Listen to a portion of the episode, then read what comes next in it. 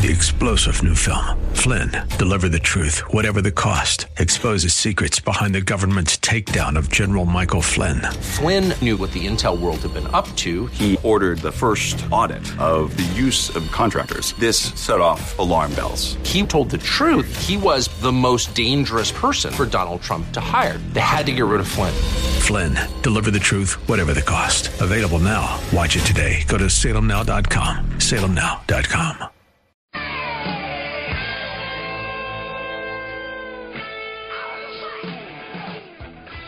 Welcome in. Rob Black and your money. I'm Rob Black, talking all things financial, money, investing, and more. Anything you want to talk about, we can talk about. Hmm. Um, there's so much happening in this market, and it's pretty dramatic. You know, uh, we have two or three days of correction, and then it rallies again. It's like, oh, give us a good 10% down so we can finally get a great buying opportunity. Uh, these little twi- these little down moves just they don't feel like they're enough for the average investor to say this market's not expensive, which I run into. It's not me; it's it's what I run into on a regular basis. I get emails from listeners who are like, "If the market's too expensive, my son just inherited fifty thousand dollars, but the market's too expensive." Okay. I get it. I what am I supposed to say that, right?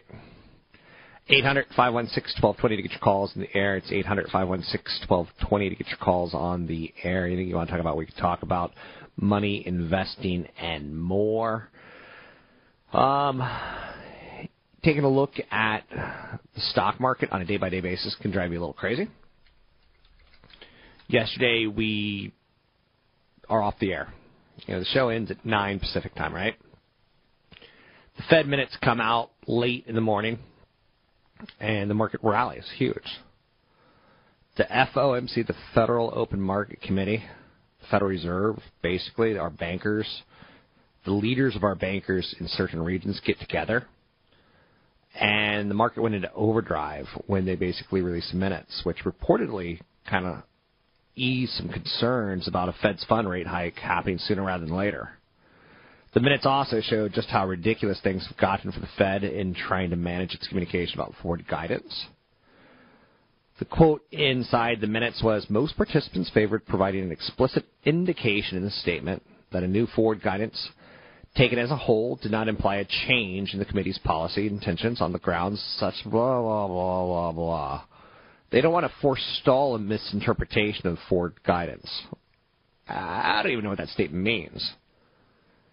But in essence, I think what it means is they favored providing a clear cut statement to help explain the vagueness of statements. Ugh. So the market rallied on that. And who would have known?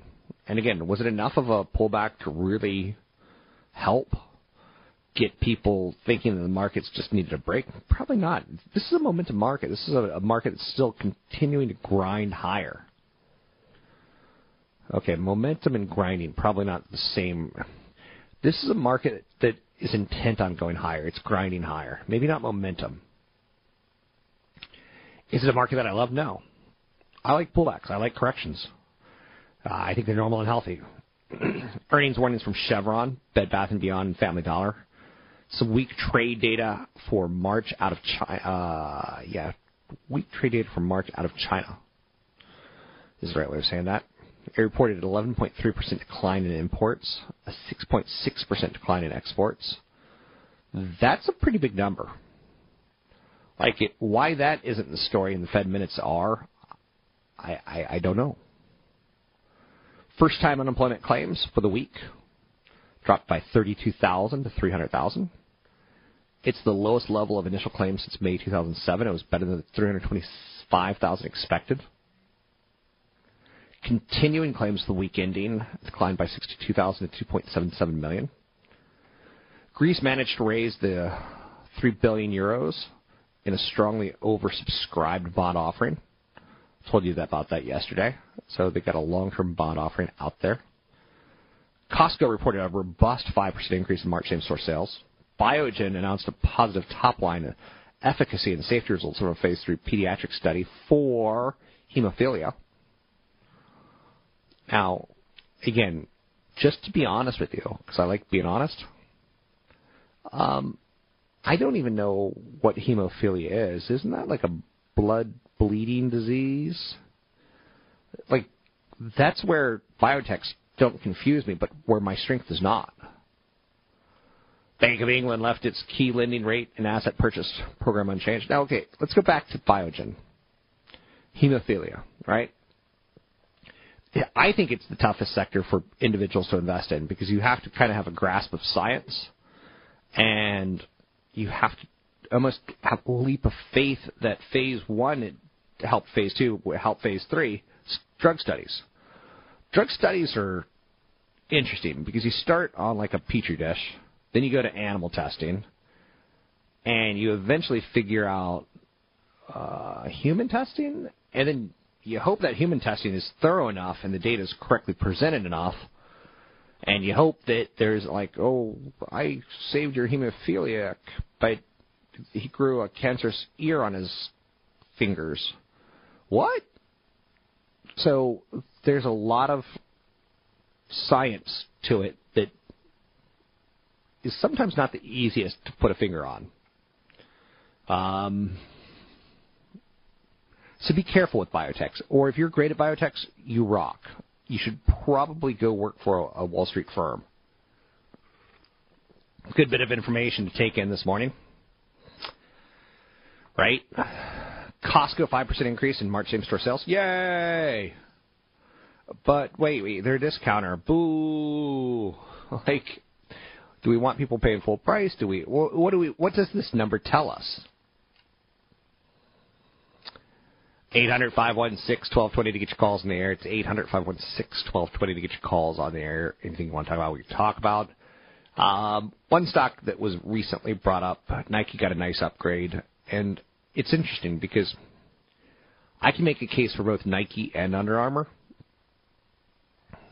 I can't really make a case for Adidas. I could try, but it, it ultimately comes back to Nike or Under Armour for me. So ultimately, I think a wise investor, the wise investor, the wise investor, um, may go after both. One's more growth momentum and one's more growth value. And that's how you have to look at a portfolio is that you don't really want nine Patrick Marleaus. You don't really want nine Pablo Sandovals. You don't really want nine, you know, like, it's not going to help your team to have two similar because then you figure out how to shut that down and you shut it down. Bed Bath & Beyond tumbled 5.4% after predicting quarterly profit below expectations. eBay dropped 2% after reaching a deal with Carl Icahn to end his proxy fight by agreeing to add another independent director to the board. That's interesting. Rite Aid jumps 15% after forecasting full year sales that exceeded expectations. Um, so there's a lot of stories up there. Family Dollar stores up seven tenths of percent after saying it is conducting a review to improve its business. Those dollar stores, um, they've taken business from. They haven't taken business, but uh, they seem to have an attraction from the Walmart customer. So they're still growing sales. Family Dollar sometimes has the right mix of products, sometimes has the wrong mix of products. Hey, I got a couple big events coming up at the end of the month on the 27th. No, no, on the 27th. Yeah, on the 27th in Burlingame. That's right. It's a Saturday event. You can sign up at robblack.com. One's for younger investors, one's for more mature investors. Sign up at robblack.com.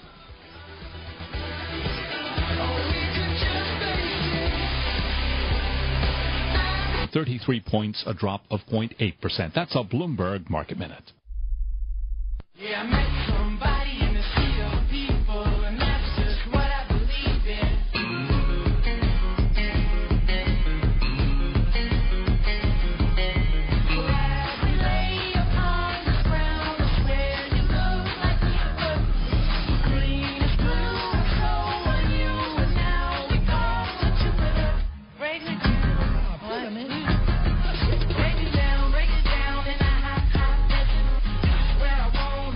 Visit Rob Black online at robblack.com. Now, back to Rob Black and your money on AM 1220 KDOW.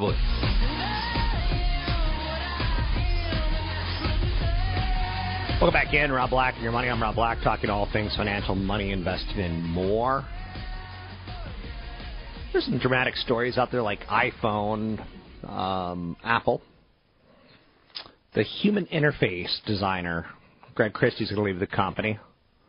Jonathan Ive is going to take over Apple Software Design Group. The move arrives as Apple prepares for June's Worldwide Developers Conference where a lot of people expect the next operating system for Macs and mobile devices to be revealed. Will there be a watch?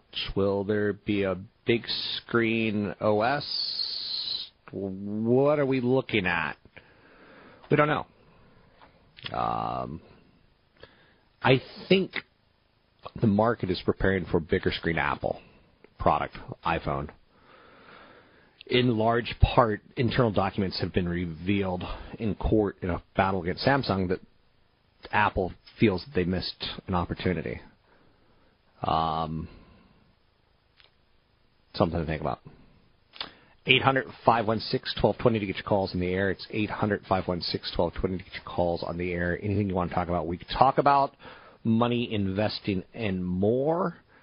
Let's take a quick look at the market numbers. We got the S&P 500 down 5, the Dow's down 13, the Nasdaq down 37. Welcome in, CFP Chad Burton. Some alarming statistics crossing my desk. 75% of iPhone owners will likely upgrade their current model to Apple's next generation smartphone by the end of the year. For Americans, the average monthly cost of shopping is $736. Boomers spend on average $650 a month alone on technology. These three statistics combined tell me, wow, there's a lot of cash flow issues out there.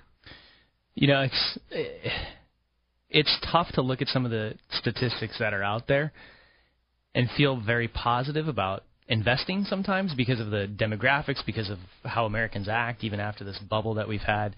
You got to remember that a lot of companies that you're investing in, though, are outside the U.S. in terms of revenue. They're getting a lot of their revenue from, you know, emerging markets, middle classes growing around the world. But Here's a big one, Rob, is that one of the reasons why people spend so much is because they don't know what they're spending. 70% of Americans don't have a budget. And there's no excuse for that. There's absolutely no excuse because of the free tools that are out there.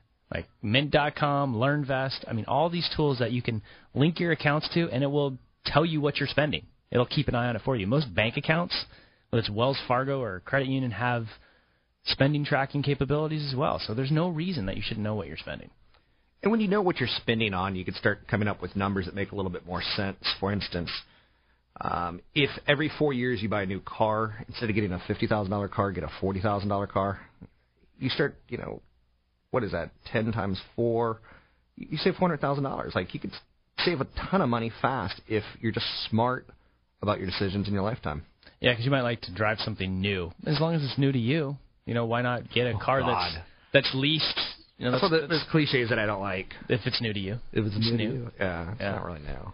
But it is. I mean, you, uh, assets like cars. I don't like other people have driven my car. It's like pre-chewed food. I don't like it. Well, it doesn't bother me because I beat up cars and have three kids, and so they don't and last. It, they're they're not clean very long, so it doesn't bother me at all. Again, that's where I'm getting at it. It's silly to to idolize new cars. It, we do idolize things in the, in this country. iPhone, got to have the new one. New car, got to have a new one. Um, I don't have a pursuit for material objects. And again, I say that I like my, my vacations to be grand, and I, I splurge on my vacations. I don't splurge on my car. Yeah, because it's the memories. That's where I splurge. It's things like the activities, the things that you know keep you balanced in life and passionate. That's that's where I tend to overspend. Boating, there's no good good way to spend on that, but it's a blast for the family. But at the same time, I'm you know 42% of Americans live paycheck to paycheck, and then once they get past that point where they actually have excess income, then they end up overspending before they save. And so people are doing it backwards. Um, and they'll never get to retirement. They're going to be retiring when they're 75 or 80 years old because they're going to have to work till a, a ripe old age. It, when you look at baby boomers right now, some of the facts that you see from AARP to Fidelity to any, you're seeing about 97% of baby boomers are have not saved enough for retirement. Luckily, though, the baby boomers, a lot of their parents were Depression era people that save, save, save, save, save. They're worth millions of dollars and they live off their Social Security. So there is some wealth transfer that will save a, probably half to 60% of these baby boomers. But after that, they're going to be relying on the system, and they're going to be broke. I'm with you on that. And again, the way you spend money now will shape how much you save so that you don't have to rely on the system. If you've got kids, swap with other parents' books. You don't have to go buy your kids new books all the time. Just swap with other parents. Swap toys. Because again, it's new to them. They, get, they don't know any difference. I don't remember much. I don't remember anything before age six. Yeah, well, you're seeing that too, and um, uh, you know, if you like to shop a lot, and it's the same thing. Uh, there's a, there's a um, LearnVest.com is a site that you and I have talked about Sure. before. It's kind of um, financial planning for women by women type of a site, and they talk about things like clothing swaps. Rather than go out and hit the sales and spend money that you could be putting into your 401k, if you have thousand dollars that goes into your 401k, you'll save three hundred dollars on taxes, and you'll have thousand dollars working for you. If you take you earn thousand dollars, you have seven hundred dollars left after you pay taxes to go shopping with. So it's you got to think about you know who's getting your money. Is it your saving, or is it your what Do you retailer? think, what do you think about reusing toothpaste? Reusing toothpaste. What do you do? How do you, how do you how do you solidify it again, Rob? You don't. You know, you just spit it out in a cup and then you use it the next night. I think that's a horrible idea. To With what? that said, you, that's CFP Chad Burton. You can find him at newfocusfinancial.com. It's newfocusfinancial.com. I like the idea. I'm Rob Black. So there's a lot of stories out there about Generation Y, the millennials, what they spend on, what they don't. They're a very um, Wall Street friendly group. Uh, just that whole 18 to 35 demographic. They're a television friendly group. You know, advertising. We don't really care to advertise on 60 Minutes because it's 65 year old people watching. 65 year old people aren't big spenders. So we pay a lot of attention to millennials. And a large swath of them is are coming into earning times. There's the 18 to 25, but they're really not the big earners. 25 to 35 are. So McDonald's, they're a fast food chain. they're in flux. They're trying to draw towards those millennials. And how they do it, they're going back to basics, a simpler menu. They're really focusing on trying to become a coffee shop, a lot like Starbucks is, where, hey, let's meet at the local corner coffee place. On top of that, like just to show you how the millennials are so attractive, Walmart's offering more and more organics, and they're going to try to price them roughly 25% cheaper than current organic products. Because millennials care about that. I'm Rob Black. Big event coming up at the end of the month in Burlingame. It's a Saturday event. It's an all-day event. You can sign up at robblack.com.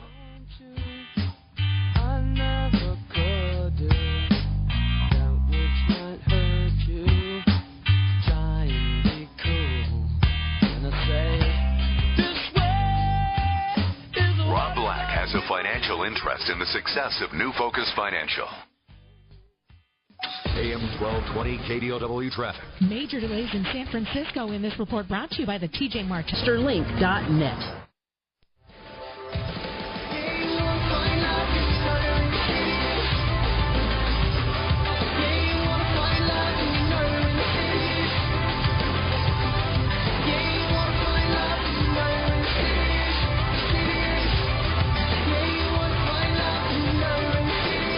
You're listening to Rob Black and Your Money on AM 1220 KDOW.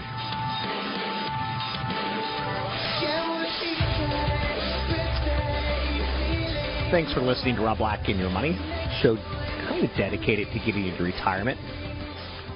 I think that's kind of what it's evolved into. Let's bring in Deborah Borchardt, markets analyst, on air reporter for TheStreet.com. How are you, Deborah? Deborah? Hello. Hey, how are you? I'm good. Good. Um, so you're the market analyst, on-air reporter for TheStreet.com. It's earnings season, which is a pretty exciting time of the year. We get the report card on earnings every four times a year, th- every three months, every 90 days or so. Uh, what are we looking at this earnings season? Well, interesting because for the first quarter, we're seeing analysts cut their estimates a lot, and we're really at an all-time high for the amount of estimate cutting we've been seeing for the first quarter. Now, that isn't to say that the companies are going to make those lower numbers. Sometimes they like to underpromise and then overdeliver. But we've also been seeing a real shift this week in the market, and and it's been kind of you know going on since last week where people are shifting out of these uh, riskier groups like the biotech and some of the momentum names, and you see that mostly in the Nasdaq. And the Nasdaq is once again down quite a bit this morning versus the S&P 500 and the Dow. So we're seeing people in the market not feeling very uh, motivated to be in these risky areas. You're seeing a lot of movement now in the utility side of the market. Much safer, great steady dividends, and and so it's been kind of interesting to see what what's going on. And like I said, we're seeing that again today. Those momentum names like Facebook and LinkedIn and Tesla are all down and that Nasdaq Biotech ETF, which has been just really getting beat up, is also down another two percent today. So really um, you're really definitely seeing people shifting to a safer side of the market. So let's talk a little bit about that in a little bit more detail. Facebook, Tesla, LinkedIn, if you've owned them for a year, you're the happiest investor on the planet. If you've owned them for a month, you're depressed. Um, isn't this just a correction internally? I think your boss, Jim Cramer, has, has mentioned on CNBC that this is just kind of like um, take out to the woodshed what, instead of the whole market, some sectors that have done really well. There is probably some truth to that with the profit taking. You're right. Uh, some of these names have moved, like like Tesla has moved tremendously. So, um, portfolio managers, investors are saying, you know what, I'm happy with the move I've made. I'm not feeling very comfortable with the overall market, so I will take that off the table right now and wait and see where this goes. There's a lot of waiting and seeing going on where where people are not real convinced that this market is going to move much higher. Uh, a reason for that is stocks hitting all-time highs is happening less and less. So you're you're starting to see some deterioration within the market, and because of that, that's what's making people feel less risk, uh, re- less motivated to be in these riskier areas. Okay. So at the same time, you said there's a shift into utilities and maybe more value stocks. In your uh, reading of the tea leaves, is that a good thing that we're still finding reasons to be in the market and we're not jumping out of the market? There's no well, you know, the utilities underperformed last year, and and for a reason. Last year, the market was up tremendously, so it made no sense to be in you know a widows and orphans group, which is is utilities. So they did not do very well that last year. So far this year, they're already up 9%. Now, the utility sector to be up 9% while the Dow is essentially flat and the S&P 500 is barely up 1% is very telling. When you when you look at it that way, you you start to think, "Okay, what's going on here?" And you definitely have a feeling that people are saying, "You know what? I'm good. I did really well last year. I'm going to go over to the safe side right now until I know which way this market's going to go. And if we start to have a fairly poor first quarter, then I think you you will see that sell in May and go away take hold. I mean, we're already midway through April. I, just don't think there's going to be a lot of appetite to want to be in this market uh, very much through the summer. And last summer was glorious. This summer, not so glorious, maybe. Um, yeah, the people that sold in in May got their hats handed to them. They they definitely missed a lot of market move, but again, this market has been very volatile. We've been back and forth, and it it just does. It, the feeling is not very good. And yet, economically speaking, the feeling seems to be that we're going to pick up jobs throughout the year. Jobs equals paychecks, paychecks equal economic spending, economic spending equals healthy stock market. Is there, I don't know, are you reading, do you see where I'm trying to open? I actually do, and so I think that that's why.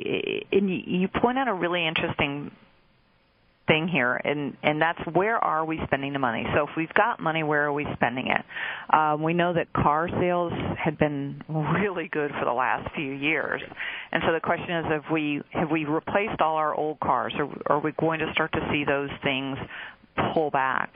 Um, you saw earnings this morning with Bed Bath and Beyond, where they did not do that well, so they're getting beat up. But Rite Aid they had very good earnings. So you're starting to, to see kind of a a disconnect or a divergence between the retailers that have figured it out and the retailers that have have not. And that's it's it's very difficult to say, okay, retail's going to do great. I don't think you can say that going into this market. I think you're going to really have to look at the ones that are really pulling the customers in. It's not going to be an across the board retail is going to have a good season.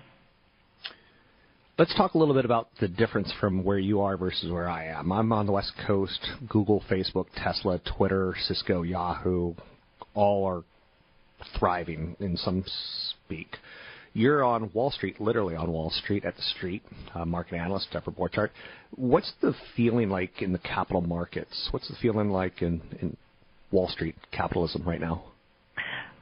Real good point. You know, I was out on the West Coast not long ago, and I okay. I would agree with you. It was it was booming. I was in San Francisco. It was almost Great. jarring to see yeah. the. Feel free to move some here. Of the wealth with some of the the ages on these people. I was like, Fair are enough. you kidding me? I I could, you know, wipe your diapers and and you are driving around in this half a million dollar car versus Wall Street, which the financial sector has has divested jobs an, an ungodly amount. Um, they're selling off buildings or they're cutting back. On the venture cap side, what's what's been kind of interesting about New York City, I can't say the whole Northeast, but New York City has really started to experience a similar kind of Silicon Valley tech boom. Absolutely. And I think that that's where you're going to see a lot of that investing. Um, it's going into these up and coming tech companies, and there's still a lot of money out there. I, I feel like these venture cap guys figure, you know what?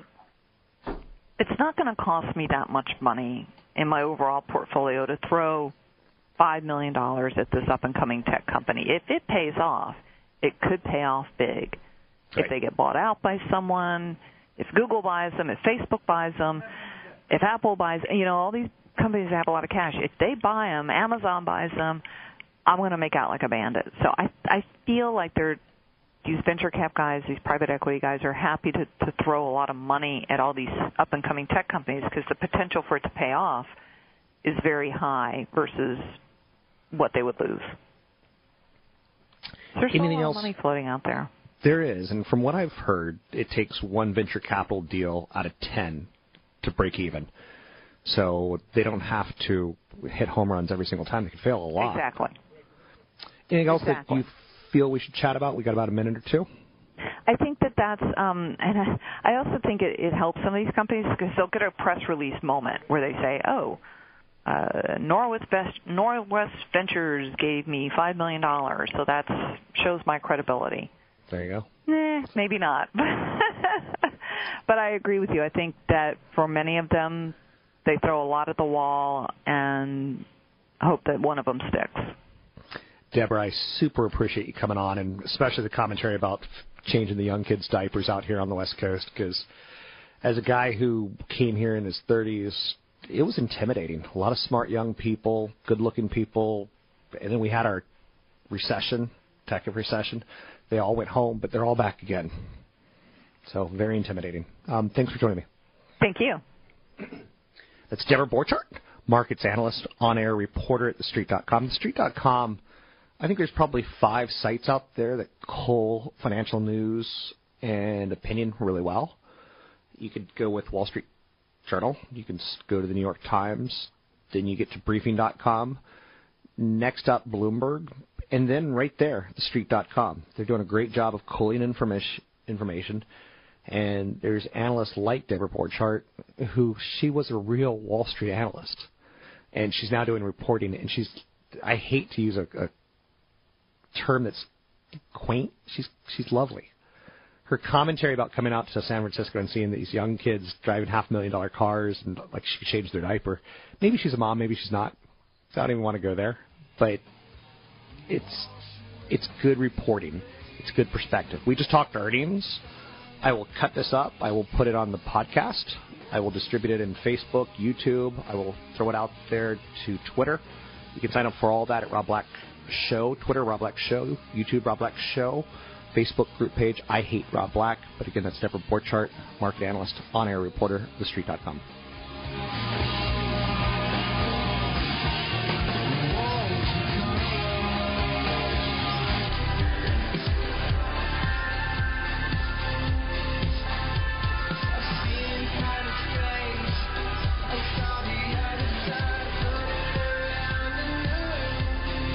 Eight hundred. 516 1220. If anyone wants to get a call on the show, I'd like it.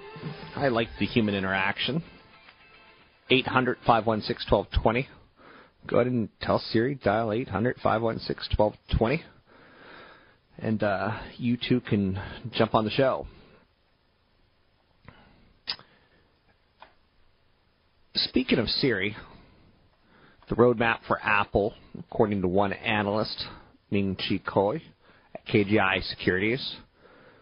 Um, she released pretty interesting product lineup. It's a lovely, lovely chart. A 4.7 inch and 5.5 inch iPhone is expected. Probably first quarter 2015 new 4.7 inch phone, third quarter 2014. Uh, at that same event, an iWatch in two sizes,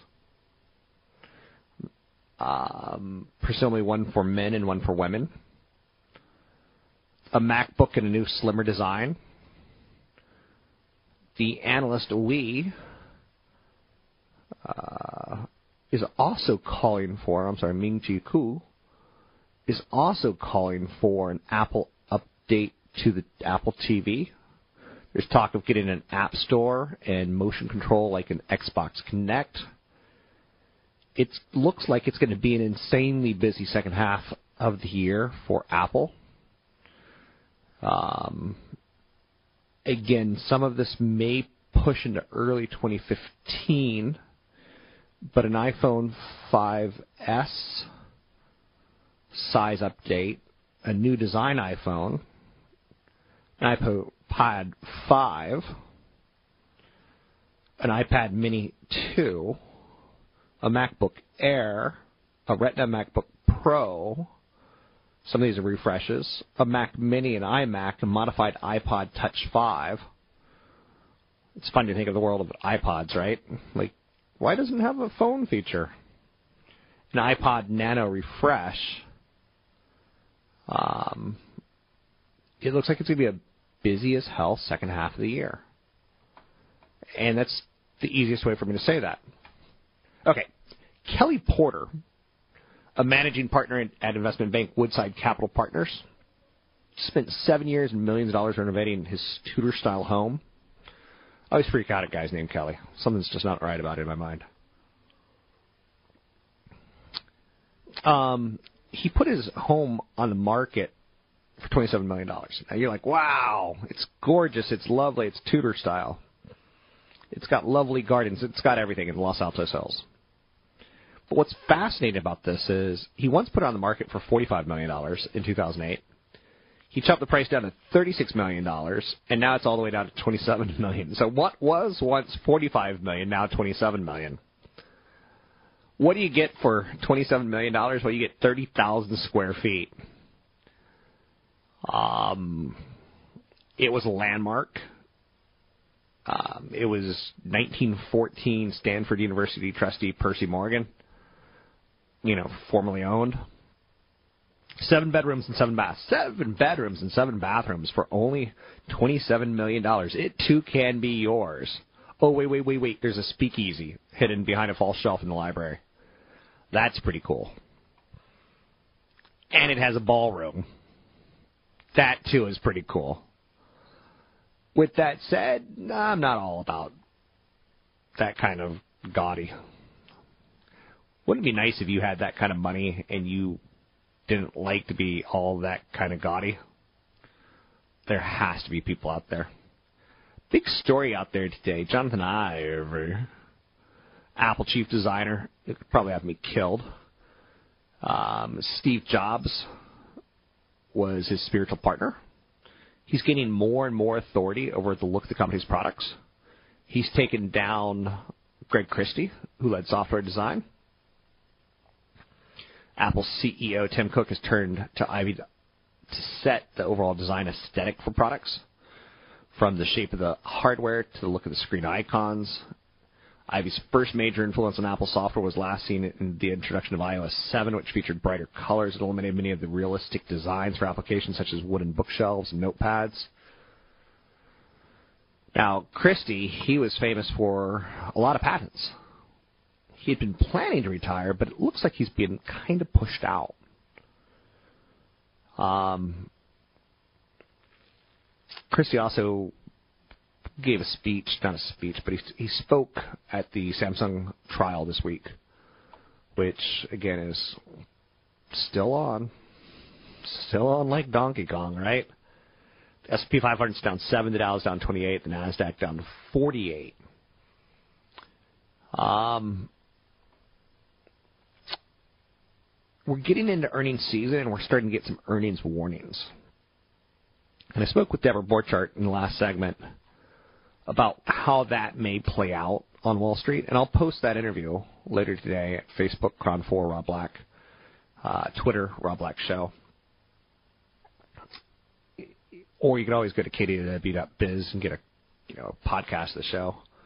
You know, flash forward to that third segment. Um, always a good idea to upgrade your knowledge base on what could happen.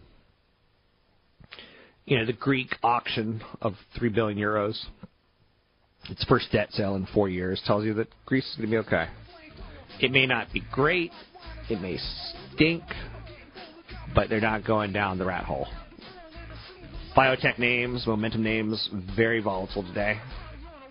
Consumer staples, energy, telco, utilities, all doing well. We'll take a break here. Be right back. You're listening to Rob Black, Your Money. I'm Rob Black.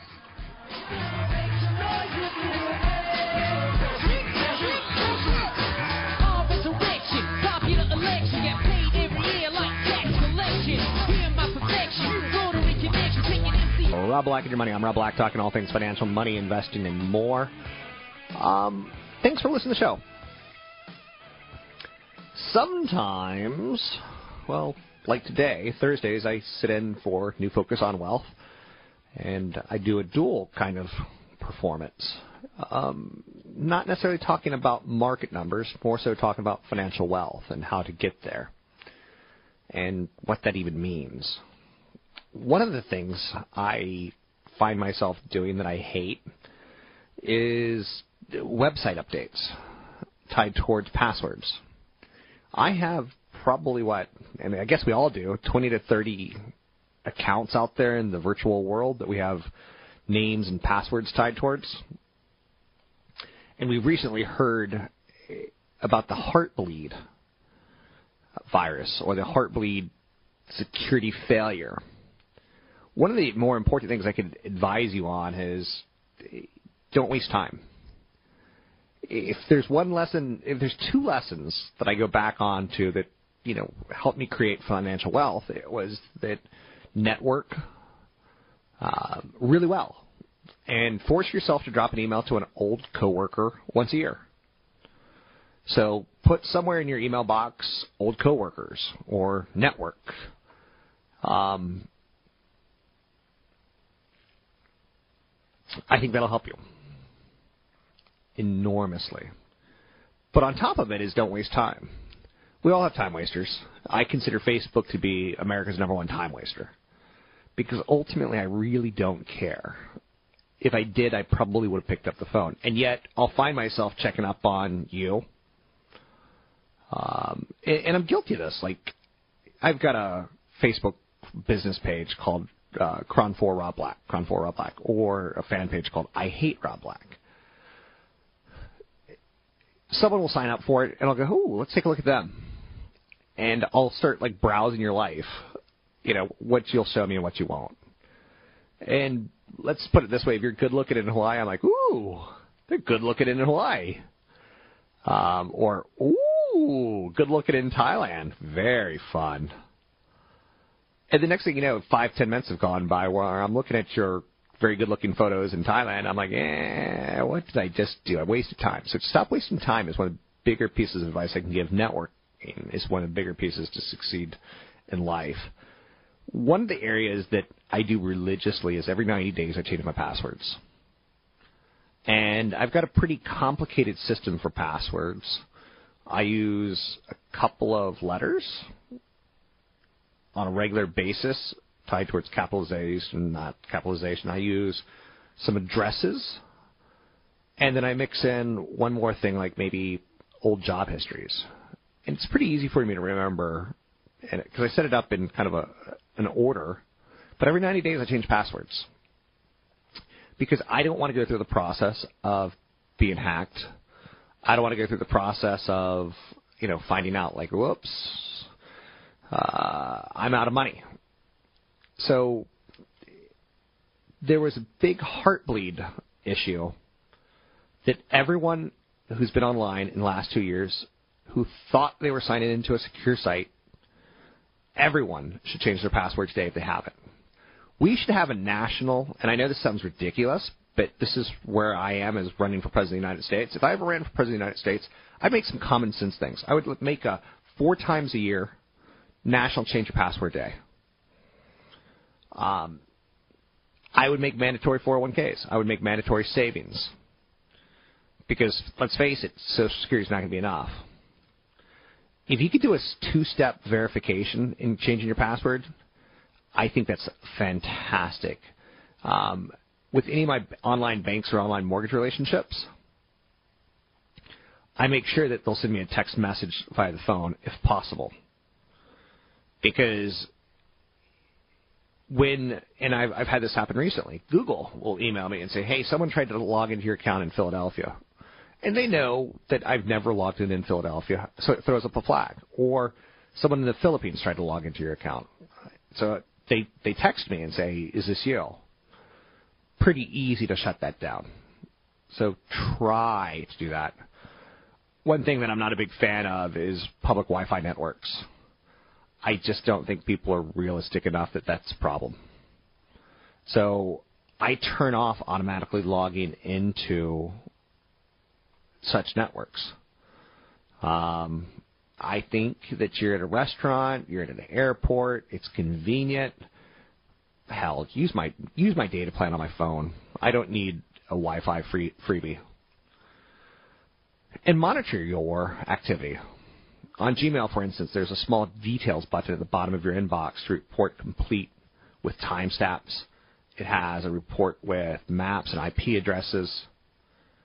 If it doesn't match up to your usage, you can change your password. And again, I'm just trying to save you time. But then again, also I want you to look at your life and say, where else can I save time? Um, I like baseball as a time killer. I don't like baseball as productivity if you stop and make a commitment to watching the sports game, you're losing a large chunk of your day, in my opinion. Just be cognizant of that. Did you accomplish everything that you wanted to accomplish today? And if not, you know, change things. Um, I think that's just almost obvious at this point in time. So let's talk about some money lessons a lot of people were affected by childhood poverty or their grandfather lost the farm. And the way I heard someone recently say, don't you view yourself as a teenager? Even though you're an adult now, don't you still kind of see yourself as that person? And I think it's it's pretty fascinating thought. And I think money wise that happens a lot too. Is we were shaped at an early age of of what we're going to interact with money like for the foreseeable future. Uh, you don't have to be wealthy to get rich. Is the number one story out there as far as your past doesn't have to dedicate your future. Um, people who are simple, people who are frugal, save a lot of money. So having that background of you know poverty helps some people. Investing for the long run pays off. A lot of millionaires out there will tell you that you know, they consistently beat inflation by favoring well-known blue chip type companies. 3M, General Foods, Heinz, they pay dividends, so your money works for you when you're not at work, when you're watching the ball game. Um, starting early, obviously, is how you will create enough money to bequeath to others. Great word, bequeath, right? Uh, 10,000 grew to 100,000 in 30 years with an 8% annual return, which is typical long-term gain for stocks over the last 100 years. In 40 years, that 10 years, that $10,000 would be $200,000, not 100,000. In 50 years, that $10,000 would be $500,000. You can't really control how long you live, so get started early, right? I do want people to enjoy money. That's one of the things I don't talk about enough on the show. But I want it to be part of a plan and not part of an impulse. Because I think a lot of Americans are going to retire into poverty because they were too impulsive with their spending. Got a big event coming up in Burlingame, April 26th. 20 Steps to Financial Freedom. You can sign up for it at robblack.com. It's robblack.com.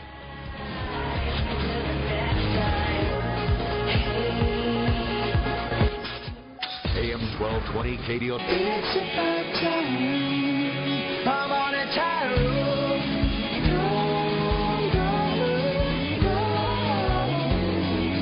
It's about time.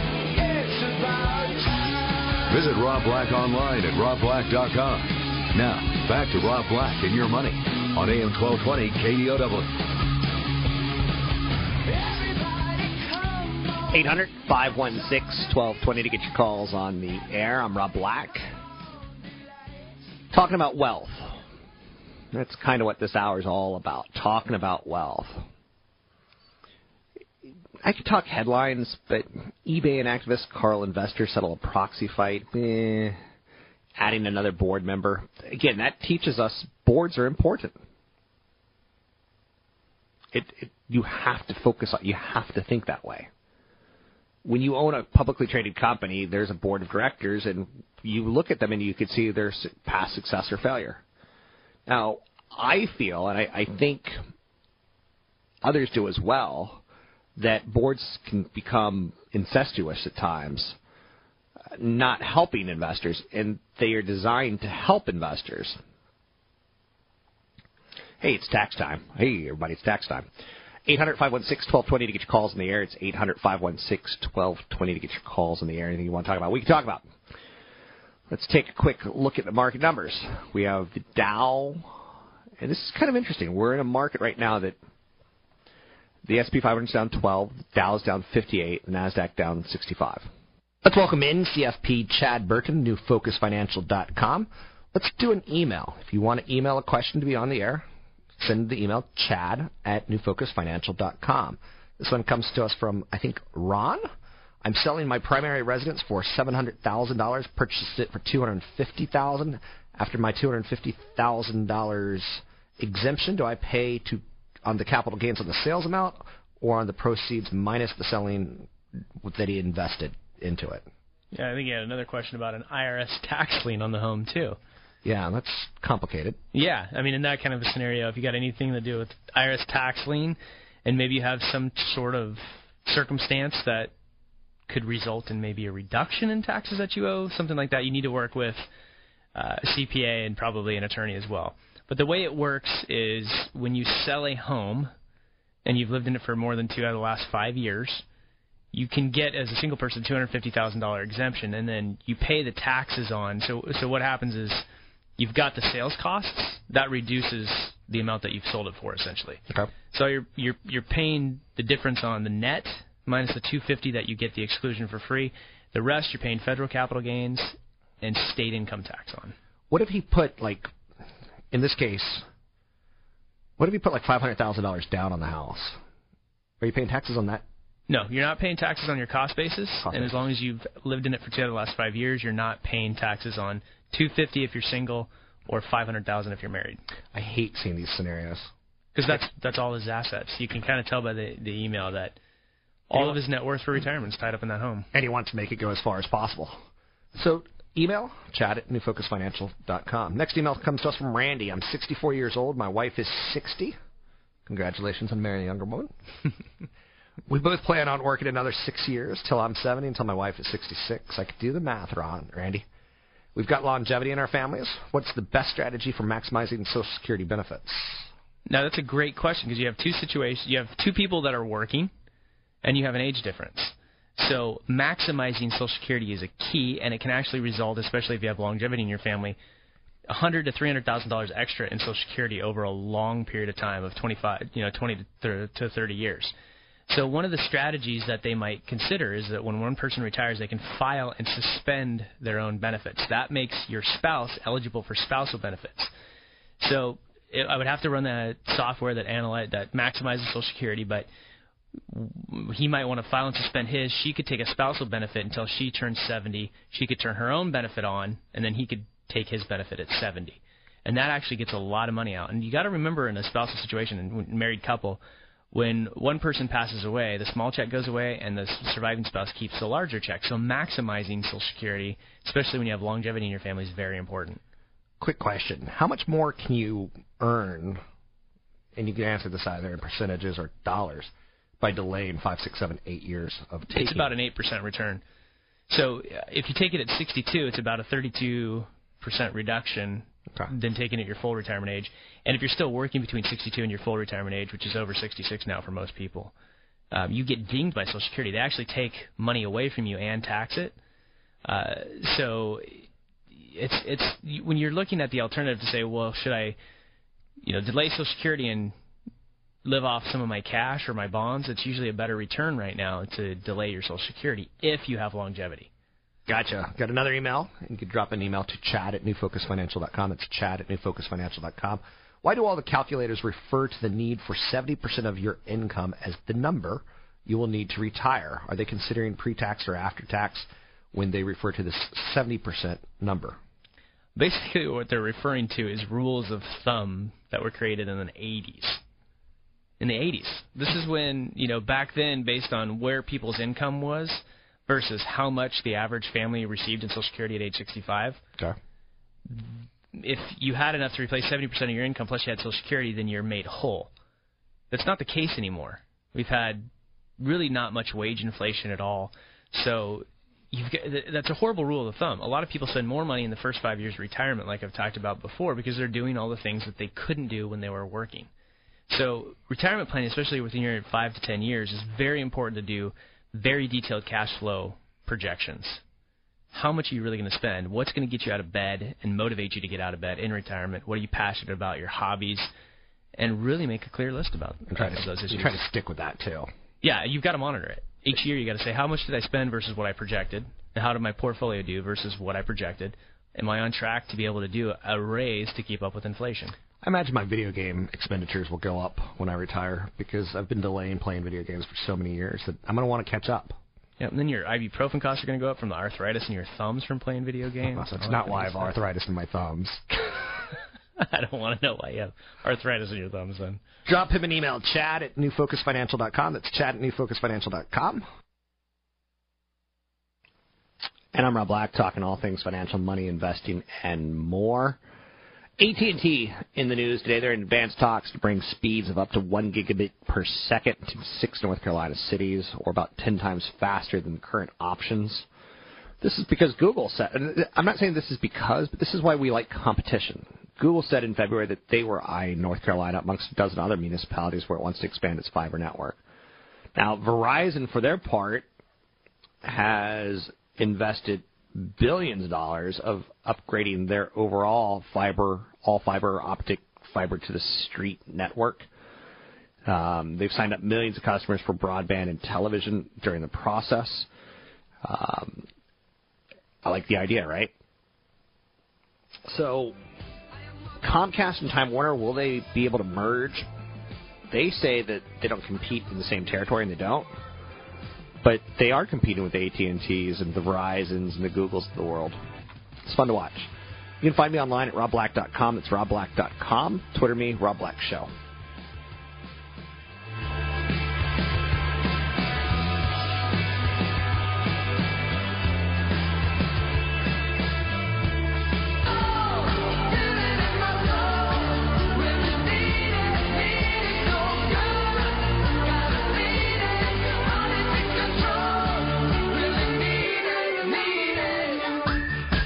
Listening to Rob Black and Your Money on AM 1220 KDOW, an iHeart radio station.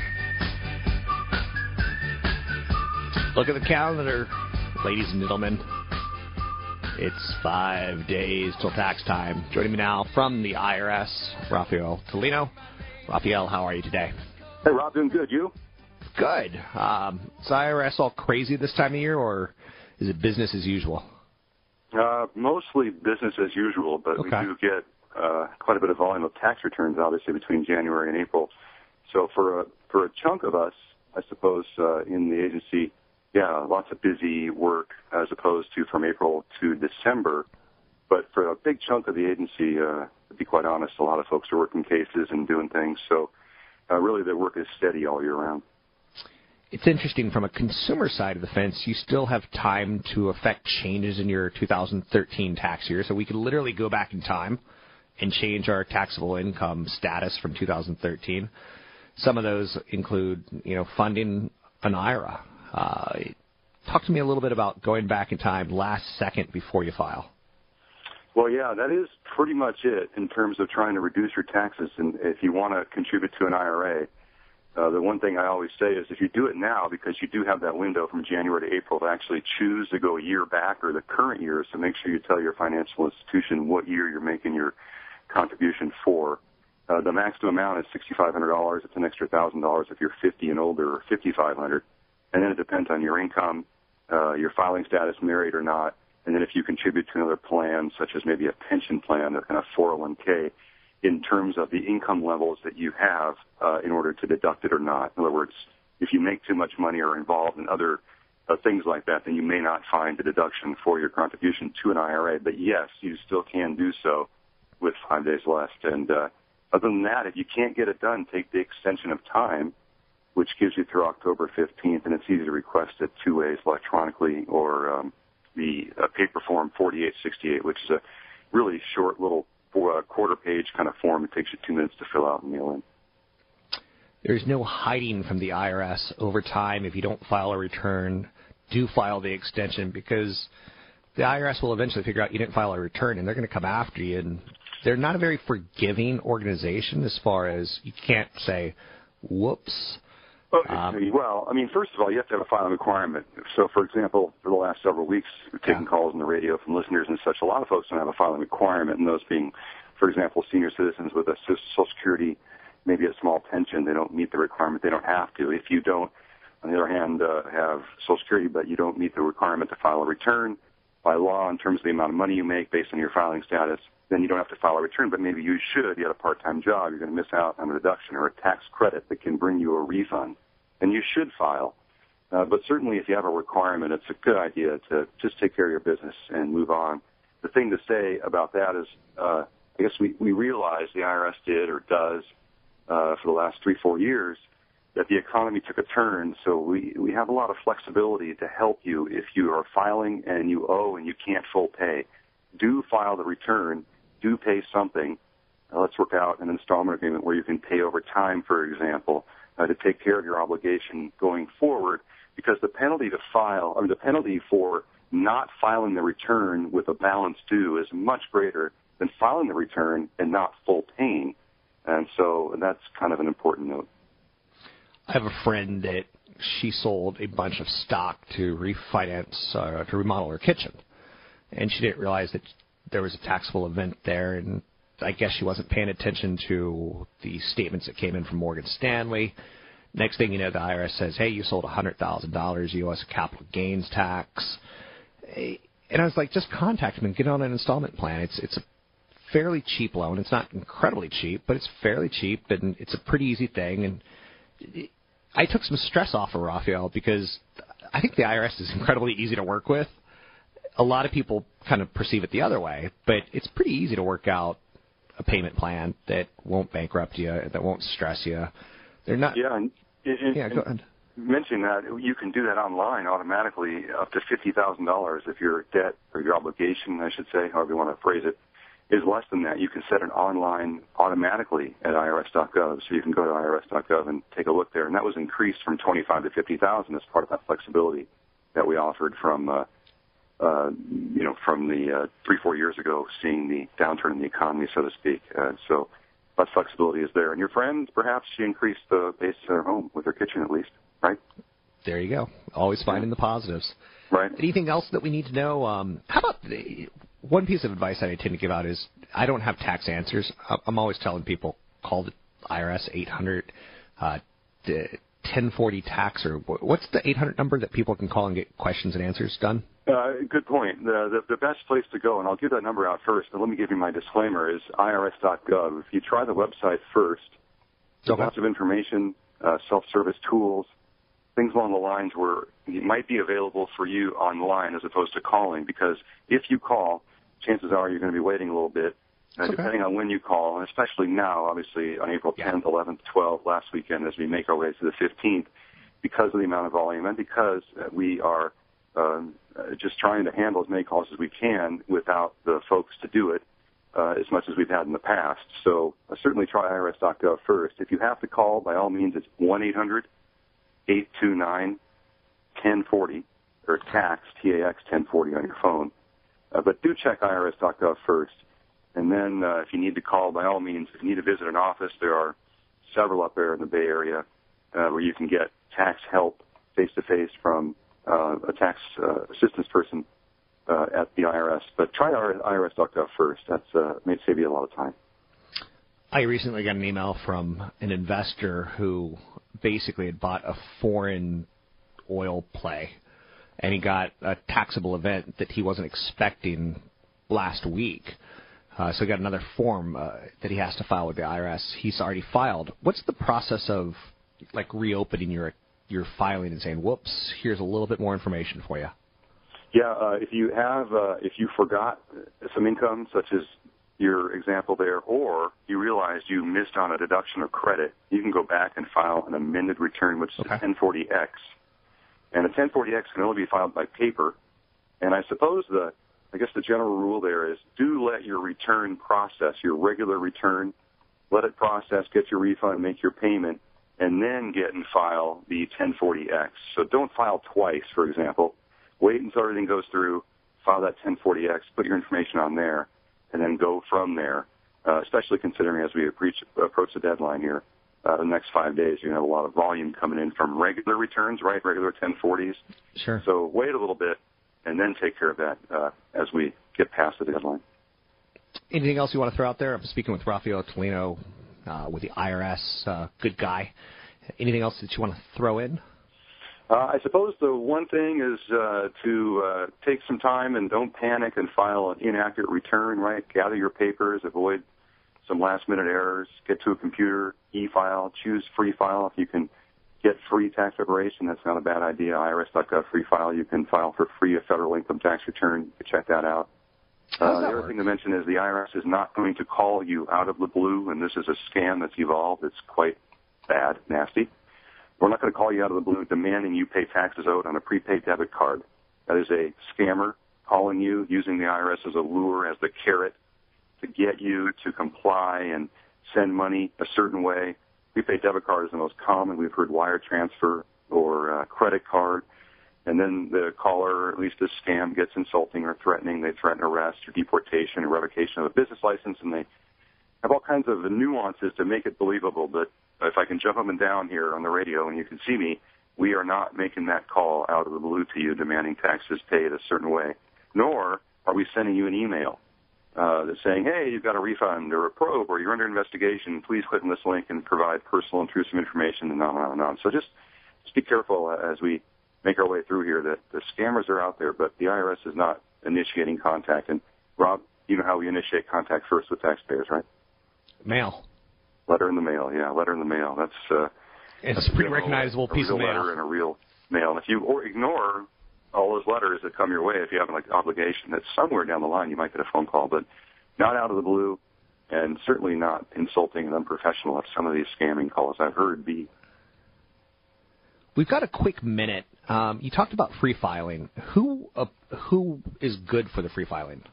So free file is available to everybody, but to get the software part of it, it's at irs.gov. It's a it's a partnership between the IRS and 14 software companies. So Okay. you go to I what's the what? Sorry, I'm sorry. Go ahead.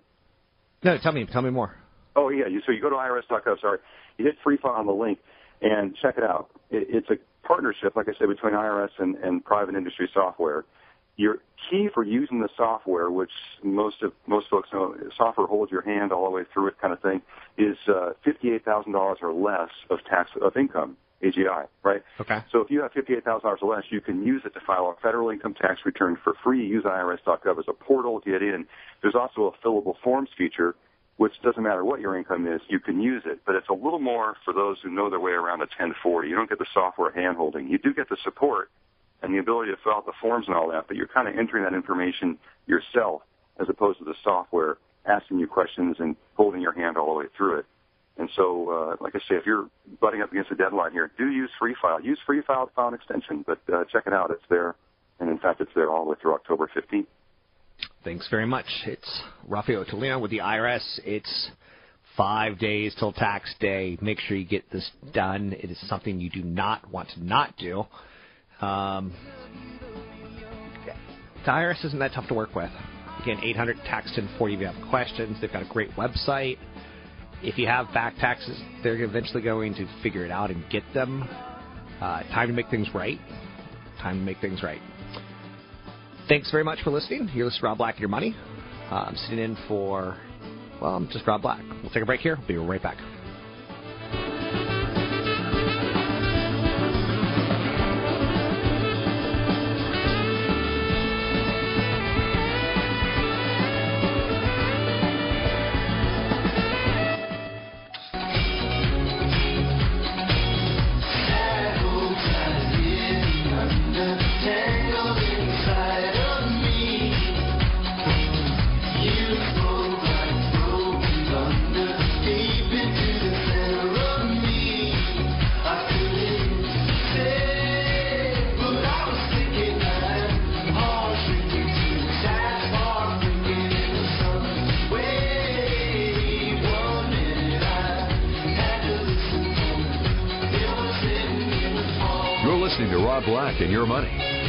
1220 KDOW.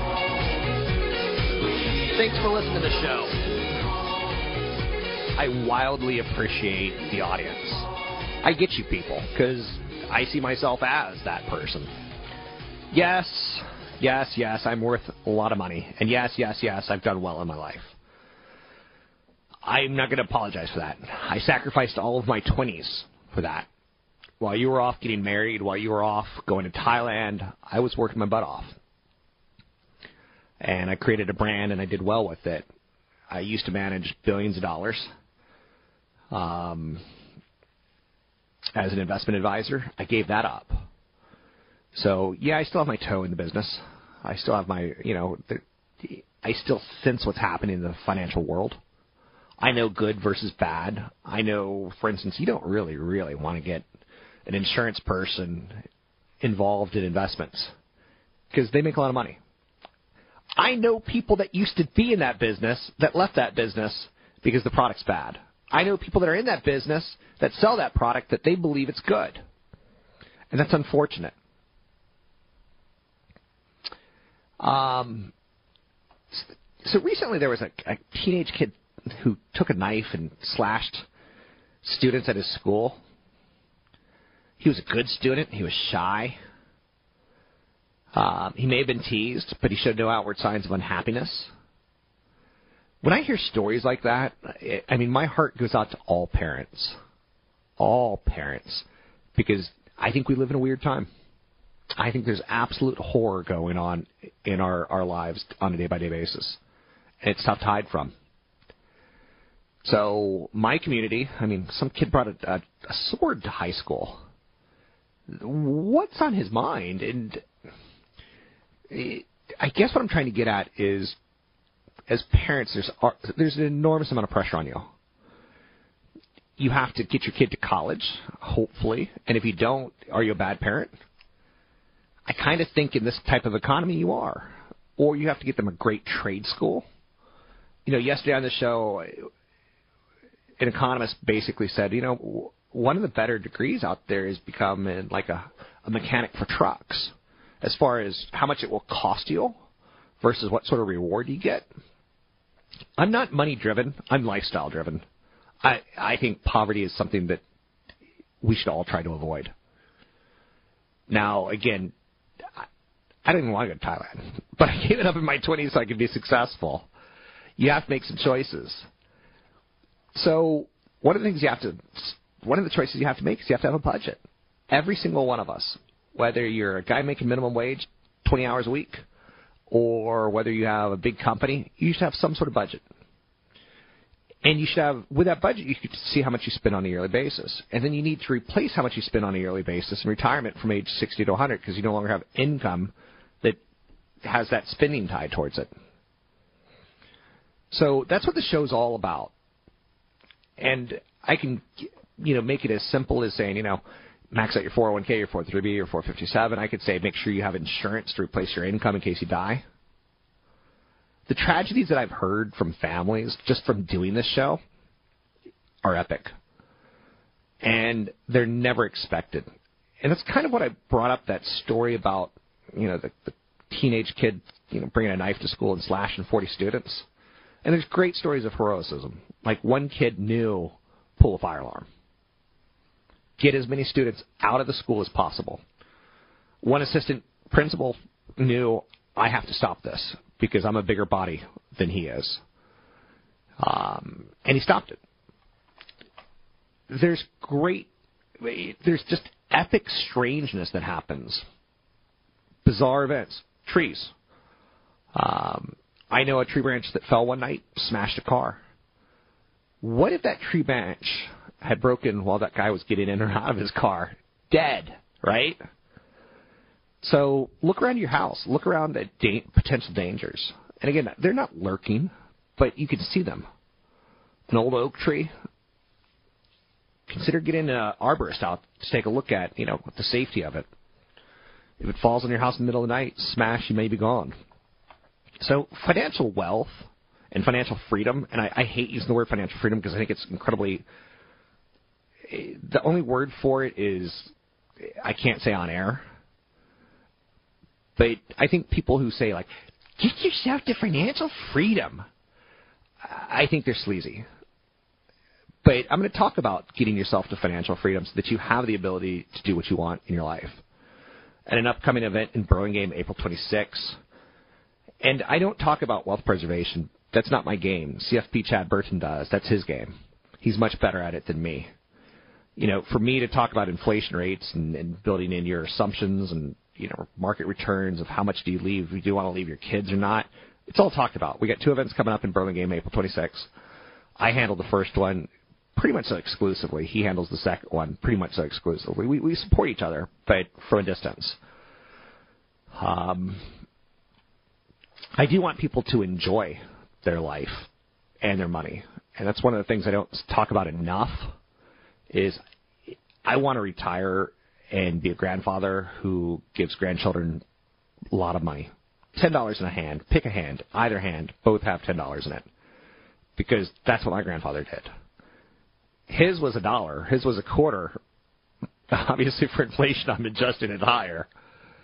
Um, but to me, being a great grandfather is is like a driver, because grandfather grandparents could do no fault.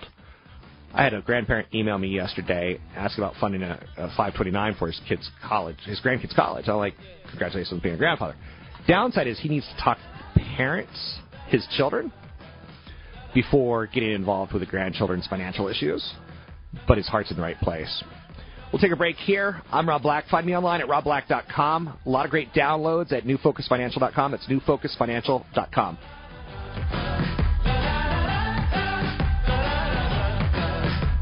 views and opinions expressed by Rob Black. Three star general Michael J. Flynn, head of the Pentagon Intelligence Agency, knew all the government's dirty secrets. He was one of the most respected generals in the military. Flynn knew what the intel world had been up to. He understood its funding. He ordered the first audit of the use of contractors. This set off alarm bells. The explosive new documentary, Flynn, Deliver the Truth, Whatever the Cost, and covers the facts behind this scandal. Flynn told the truth. He was the most dangerous person for Donald Trump to hire. I find out the worst enemy that I'm going to face in my life is right here in America. They took my assessment and they wanted me to change it. And I was like, I'm not changing it. They had to get rid of Flynn. With in depth interviews, archival footage, and never before seen personal records of the man behind the headlines. I just felt like I was drowning. Flynn, deliver the truth, whatever the cost. Available now. Watch it today. Go to salemnow.com. Salemnow.com.